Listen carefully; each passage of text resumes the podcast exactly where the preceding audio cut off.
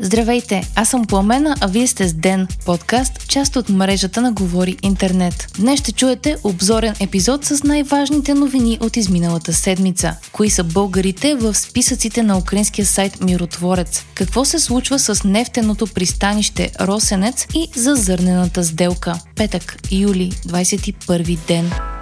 Вчера се проведе извънредно заседание на Комисията по службите за сигурност, след като стана ясно, че няколко българи фигурират в списък с врагове на Украина, публикуван в сайт озаглавен Миротворец. Въпросните списъци съществуват от 2018 година насам, но вниманието сега бе привлечено от журналиста Диляна Гайтанджиева, която се оплака, че името й е включено в списъка април тази година. Сайтът поддържа списък с личности от цял свят, които определя като руски активи или разпространители на антиукраинска пропаганда. Заседанието, на което присъстваха шефовете на ДАНС, ДАР, НСО и военно разузнаване, бе поискано от БСП, тъй като заместник-председателят на парламента Кристиан Вигенин също е включен в списъка на миротворец. На украинския сайт могат да бъдат открити и имената на евродепутата Елена Йончева, лидера на партия АБВ Румен Петков, лидера на Атака Волен Сидеров, бившият депутат от БСП професор Иво Христов.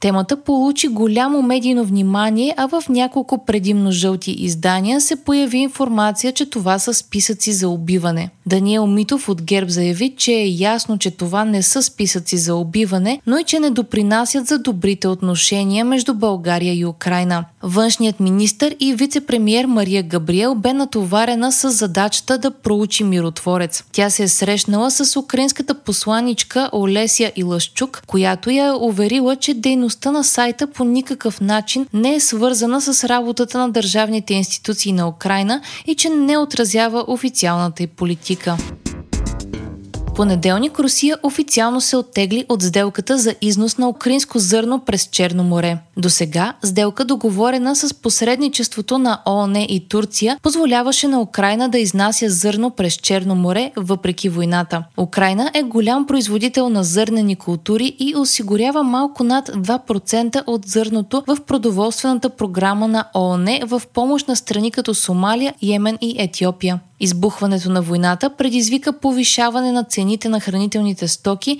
и събуди страхове за продоволствена криза в някои страни. Москва реши да не поднови участието си в договорката именно в деня, когато бе взривен Кримския мост, за което Кремъл обвини Украина. Цените на зърнените култури и маслодайните семена вече се повишиха, а очакванията са за ново поскъпване на основни храни и тестени изделия през следващите месеци. Дни след това решение на Русия, The New York Times публикува статия, в която цитира високопоставен служител на Белия дом, според когото Москва може да оркестрира атака върху търговски кораб и да обвини Украина за нея. От Вашингтон предупреждават, че руснаците са минирали морските пътища. От Москва пък предупредиха транспортните компании, че корабите им сега пресичат руска блокада в Черно море на своя отговорност. Подобно предупреждение издаде и Украина, отправено към корабите, насочващи се към Русия. Освен в Черно море, войната между Русия и Украина косвено предизвика напрежение и на границата между Полша и Беларус. След бунта на частната военна компания Вагнер и преместването на нейни отряди в Беларус, Комитетът по сигурност на Полша реши да прехвърли войници към източните си граници. Това се случи в сряда, когато шефът на Вагнер Евгений Пригожин приветства своите бойци в Беларус и обяви, че за сега няма да участват повече във войната в Украина, а че ще обучават беларуската армия и ще набират сили за Африка. Пригожин обеща да направи беларуските въоръжени сили втори в света, докато Вагнер са в страната.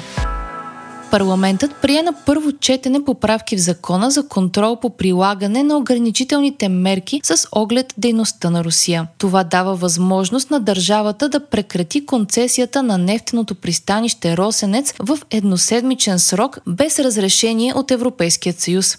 Предложението за отмяна на концесията на Лукойл на пристанище Росенец бе на продължаваме промяната Демократична България, а поправките днес бяха прияти с гласовете на ППДБ, ГЕРБ и ДПС. По думи на Кирил Петков, промените в закона предвиждат пристанището да бъде върнато в ръцете на държавата, след като концесията е била увеличена от служебния кабинет на Гълъб Донев с 24 години без мотиви. Според Петков, контролът на пристанището е ключов за влизането на България в Шенген, а след влизането в сила на промените в закона, Лукойл ще продължи да използва пристанището, но ще заплаща такса. Оперирането му ще бъде поето от Министерството на транспорта. Атанас Атанасов пък заяви, че има данни, че българската държава в момента няма контрол върху пристанището и оттам минава контрабанда. А една голяма част от нефта, който се внася, не се декларира пред държавата. Лукойл отрече тези обвинения и обяви, че ще се обърне към съда, за да защити своята делова репутация. Припомняме, че България е единствената страна в Европейския съюз, която получи изключение от санкциите срещу Русия и може да внася руски нефт по море още две години. Изключението беше договорено от правителството на Кирил Петков през 2022 година, за да се гарантира вътрешното потребление. Андрей Гюров от Продължаваме промяната бе поканен за подуправител на БНБ, като ще отговаря за управление емисионно. Това стана ясно от негова публикация във Фейсбук. Поканата е получил от новия стар шеф на Българската народна банка Димитър Радев. Гюров ще бъде изслушан в Комисията по бюджет и финанси преди да бъде одобрен от Народното събрание. Мандатът на Висшия съдебен съвет бе удължен с още 6 месеца. Това решиха народните представители днес. Google тества нов изкуствен интелект, който може да пише новинарски статии, съобщава The New York Times. Продуктът, който е представен като помощник за журналисти, е бил демонстриран пред The New York Times, The Washington Post и News Corp, които са собственик на The Wall Street Journal. Въпросният изкуствен интелект е познат с работното си име Генезис и е способен да приема информация като детайли около настоящи събития и с тях да създава новинарско съдържание. Според запознати с проекта, Google го вижда като персонален асистент за журналисти, който може да им помогне да автоматизират някои задачи, за да освободят време за други. Генезис обаче събужда притеснения за възможността за злоупотреба и създаване на фалшиви новини. Вие слушахте подкаста Ден, част от мрежата на Говори Интернет. Епизода подготвих аз, Пламена Крумова Петкова, а аудиомонтажа направи Антон Велев. Не изпускайте епизод на Ден, абонирайте се в Spotify, Apple iTunes или някое от другите подкаст приложения, които използвате.